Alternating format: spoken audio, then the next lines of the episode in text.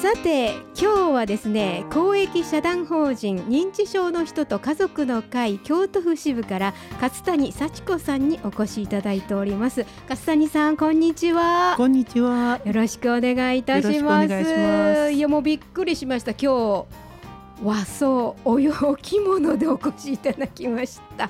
まあ素敵。シックなお着物をお召しでいらっしゃって。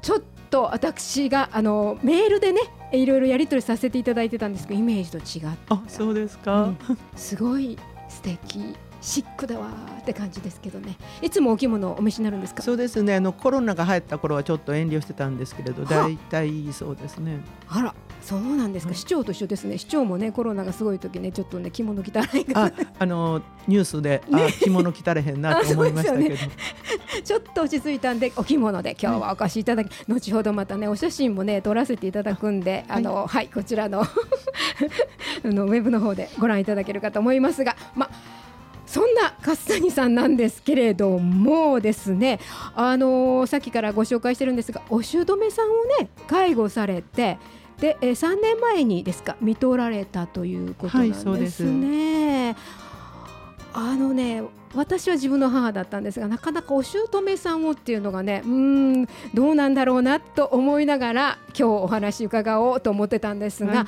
い、まずまずはですね勝谷さんですね京都市の福祉事務所にお勤めだったんですよね。はいそうです30年ぐらい福祉事務所でしたね。長くお勤めだったんだ。そう33年あらまあ、でそれをお辞めになってそうなんですあまあみんなにはね54歳介護付き寿早期退職っていうことを言っています。54歳ですでしたんですね。はい。はで寿ついてるんですね。はい。じゃ寿ついてるということはこれは？あの再婚同士なんですけれど。おめでとうってやつの寿なんですね。あそうなんです。結婚したんです。そうなんだ。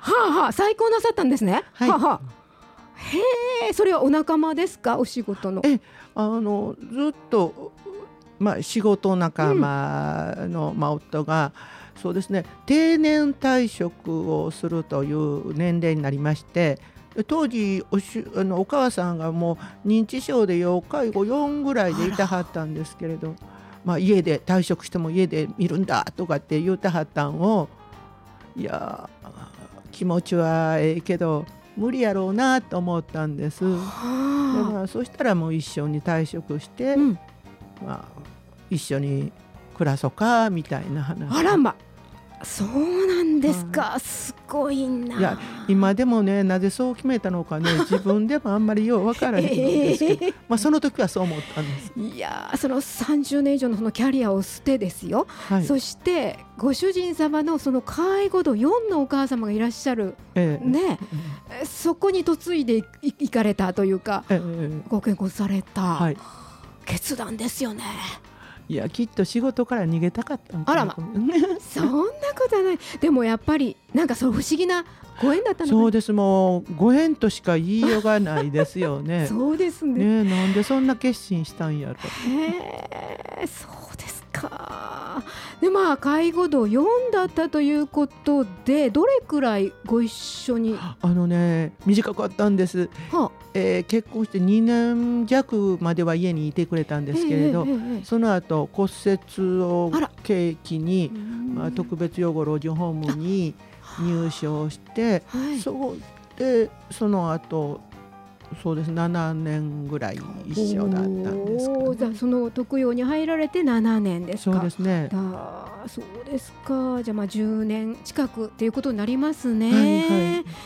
へえでもまあご同居まあねあのなされている間っていうのはもうだからずっと幸子さんが見てらっしゃった。そうです。まあデイサービスには行ってましたが、はい、あとは一緒です。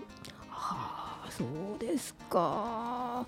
いやあのどうなんですか？まああの結婚した時からもう認知症のお母様がいらっしゃるわけじゃないですか、はいえー、それって介護大変だあのね皆さんね大変ようそんな大変なことするわと まあ、結婚の時も周りかなり反対だったんですけれど。はいはい。意外と困ったっていうのはないんですか？なかったと思うんです。まずあの介護拒否って全然なかったんでね。あ穏やかな人。それできっとねん寂しかったんでしょうね、今までうん昼間一人が多いとかいうので、あだからもうほとんど私の横にねーいてはって可愛い人やったんですけれどはいね、はい。でまあ、その毎朝ベッドの横にねおしっことかうんこあるのはね、うん。まあ、これはもう掃除したらそれです。もう話なんで。はまあそんでいいかあななんと。まあそんな感じ。おおらかな。まあ、やればね。うーんまあ確かにね。でもそうですね。そううちも母のまあそういうのね、あのおむつのねお世話もしましたけど、最初は抵抗ええー、と思いましたけどしなしゃあないじゃないですか。そうそうそうそうです。はい。誰もせえへんし。そこにあるっていうかね。そうこれのけなみたいな。そうそう。あそんな感じですか、ええそうですそうです。いやまあそれだけじゃなくてねまあ幸子さんが優しいんだと思いますけれどもははだからあれですね嫁姑みたいなそんなのなかった。あもうねあの当時私が行った時はもう同居してる息子もね知らないおじさんの世界でしたからはい、私のことそれ嫁とかいう概念もないのでね、うん。なんかいつもいているいつも横にいてくれるお姉さいやんもうそれでだけですね。うんああそうなん優しいお姉さんここにはんにゃと思ってはったんですねそうそうそういう感じです。この人に甘えといたらみたいなもう、あのお互いになんかペチャペチャしてましたけど、本はい当に、はい、うん、もう実の親子みたいな感じですかね。はっきり言って母とはねもっとやっぱし親子の確執ありましたけどね。実のお母さんとは、はい。あらま。でも姑は可愛い人やったしいね甘えてももう会,、会話にはならないですよね。ああの姑が一方的にしゃべるかうん私が、お母さんこうなんやっていうね、うんこんなんどう思いはりますみたいなんで、うんうん。もう姑はほうほうほうほう言うて 聞いてくれはるという意味ではいい感じまあ楽しかったです。なんか穏やかやったですよーね。そうですか。そんな穏やかやったのにその骨折しはって。そううちもそうなんです。あ。あのもう両足ねあの股関節折っちゃったんですあねー。それでもうそれでもう家には連れて帰られへんってことになってうん入所とかにしたんです、どうでした？やっぱりそれで入所されなくちゃいけなくなっちゃあうのねもうなんかすごく残念だったのはねずっとこの人と一緒に暮らそうと思ってたのにうんこの現実でものすごい初め抵抗してたんですけれどはい。ただケアマネさんがね当時あの私の実の母がもうがんで家で療養してたんではいケアマネさんの方から、うんもうお母さんお姑さんうはん。施設に入ってもろて、うんうん。実のお母様のあ看病されたらいかがですかっていうふうに背中を押してくれはったんうん。でもう一つはねあの夫がねこう匂いで嘔吐すする人なんでおむつの交換とかうん。おしものなんやらいうことが全然できやれへんことをねものすごい情けない思っては全部幸子にさしてるっていうのがあってああもう,、まあ、もう解くようにしようって、うんまあ、決心しました。ねやっぱ気持ちの面でねうん。お互いのねうん。夫婦のね言われましたもん。夫婦間になんか亀裂が入っちゃいけないっていうのもはい。言われましたからね、やっぱりね。そうちも母あのう私と同居してたもんですから、最後の方はね、なのでうちの主人ともねあるじゃないですか関係性みたいな、ええそれでやっぱそうなっちゃいけないっていうのも言われましたからなるほど。それでもう決心しはった。はい。辛かったですか？辛かったんですよ。本当にねあーなんかこう挫折感みたいなね。そうか。なるほど。うん。挫折感か。みたいなのがあったんで、うんうん。ただねその時にねもう私あの会に入会してたからなんですけれど、えー家族の会の先輩たちが私がいじいじしてるわけですよね。そうするとその時にうんこう入所とか、うん。えー家とかは、その形介護の形が変わるだけで、うん。ずっと介護が続くんよって言うてくれはってなんかその時にあそうなんや。うん。今のこと今できることをしようみたいなんでうん。すごく気が軽くなったので、はい。皆さんもね在宅で頑張るんやとかね、うんうん。あんまり思われへん方がいいかもわかりませんよね。うん。そうですね。なんかあのちょ一つの中で、うんどこういう言い方あれだけど意地みたいなのもあるじゃないですか。見るんだ私が見るんだっていう。そうなんですですよね。私はお母ちゃんのことちゃんと最後まで見ますよみたいなねもうそれね、うん気持ちはわかるけどもね、うんもうそこまで気張る必要ないっはてこと。他に方法はいろいろあるっていう感じを学びました。なるほどねね。いやいいことを教えていただきましたよね家族の会の方ね。本当にありがたかったんねです。えいやそれやっぱ家族の会の方はいいつお知りになったんですか？もう。私ねあの1980年にうん家族の会結成したんですけれど、はははその時はね福祉事務所にいてたのではいご存知だったんですよね。はい、結成のね、うんしましたいうこあう手書きのしはいはいはいはい。う解放みたいなのを送って、はその時いやー世の中大変やなと他人事で思ってたんですけれどはい。ですからそうですね母がえっと母がというか私が結婚して、うんしばらく母との関係が落ち着いて慣れてきた時にもうすぐ入会させてもらったんです。るほどね。そこでまあそうやってねいろんな方ともお話をされてってことですよね。ええであのあれですねあのまあそうやって、えー入所されても介護だっていうことを言われて、あれですか私もね特養にええね、うん。週に何回行ってたかな。ああねそうね会いに行きたいもんです。ね。言ってましたね、うん。でお部屋をね、うんやっぱり居心地がいいようにしたいかと思うじゃないですか、いろんなことをええこう、ええややってこう飾ったりとか、クリスマスだったらクリスマス、はい家でやってたように、うん。とかそんなこともなさったりして。もうそうもうね何かね楽しかった言うたらあかんのんですけどね。まずねあの特養まあ他の施設でもうん。散髪あるけど顔剃りないんですよね。あだからこう電動のカミソーリ買ってひげね年取ったらひげみたいなの出ますでしょ？ますね。それでなんか顔エステしてひげ剃りしてとか。それといや結構楽しかったですあそうですか。それとかうんパジャマとかお洋服をね、うん。もう私でも恥ずかしいような可愛らしいパステル色とかね可愛らしいね。うちのお母ちゃんが一番可愛らしいんやみたいな感じで買い揃えたりとか、まあ、写真はいっぱいね貼りました施設の職員さんってねお忙しくって何を声かけしよう思ってもネタがないでしょ、うんうんうんだからネタ作り。でだからずちょっとこうねポップみたいなの書いてうんうわ「ひまが大きくなりました」とか書いたら そうすると施設の職員さんたちが「いやーお孫さんですか」とか言ってくれはったら、そうそう。まあ母もね喋ってもらえて楽しいやんなと思いましたね。いやうんー。いいですねそれ大事ですよね施設にねお入りになってらっしゃる方にねそういうことをね差しして差し上げるっていうのね。意外とね毎日暮らしててもねお天気いいですよとかね、うんうんワンパターンになるから、そうですちょっね。とねネタ作りはね、そうそうえー。皆さんいいですね。作ってください。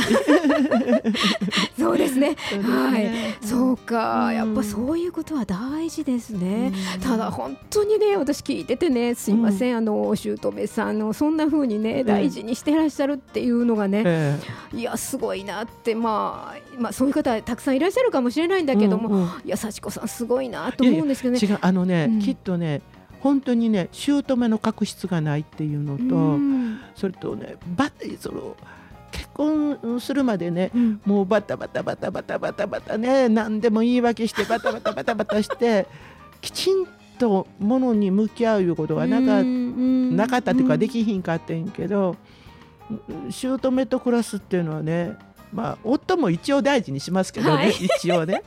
でもこの人ときちっと向き合うのが今私の人生大事かなとかもうこれもご縁ですよね。今やからええ格好できるけど いやね。いやいや。いやだけどきっとなんかそんなんやったんちゃいますうん。かそんなに難しいその志なんか全然ありませんよ。ああそんなこうなんて言うんですか？こう構えたもんじゃないってことですね。そうそう自然に？でもそうね。おお母様すすごく優しいお母様だったんだ。もう本ね、当にいい人で。うん。まあ若い時とかはねうん。それから前の奥さんとのね嫁姑は知りませんが、ね、でも私が出会った時っていうのはもう小さくてちょこんとしてて。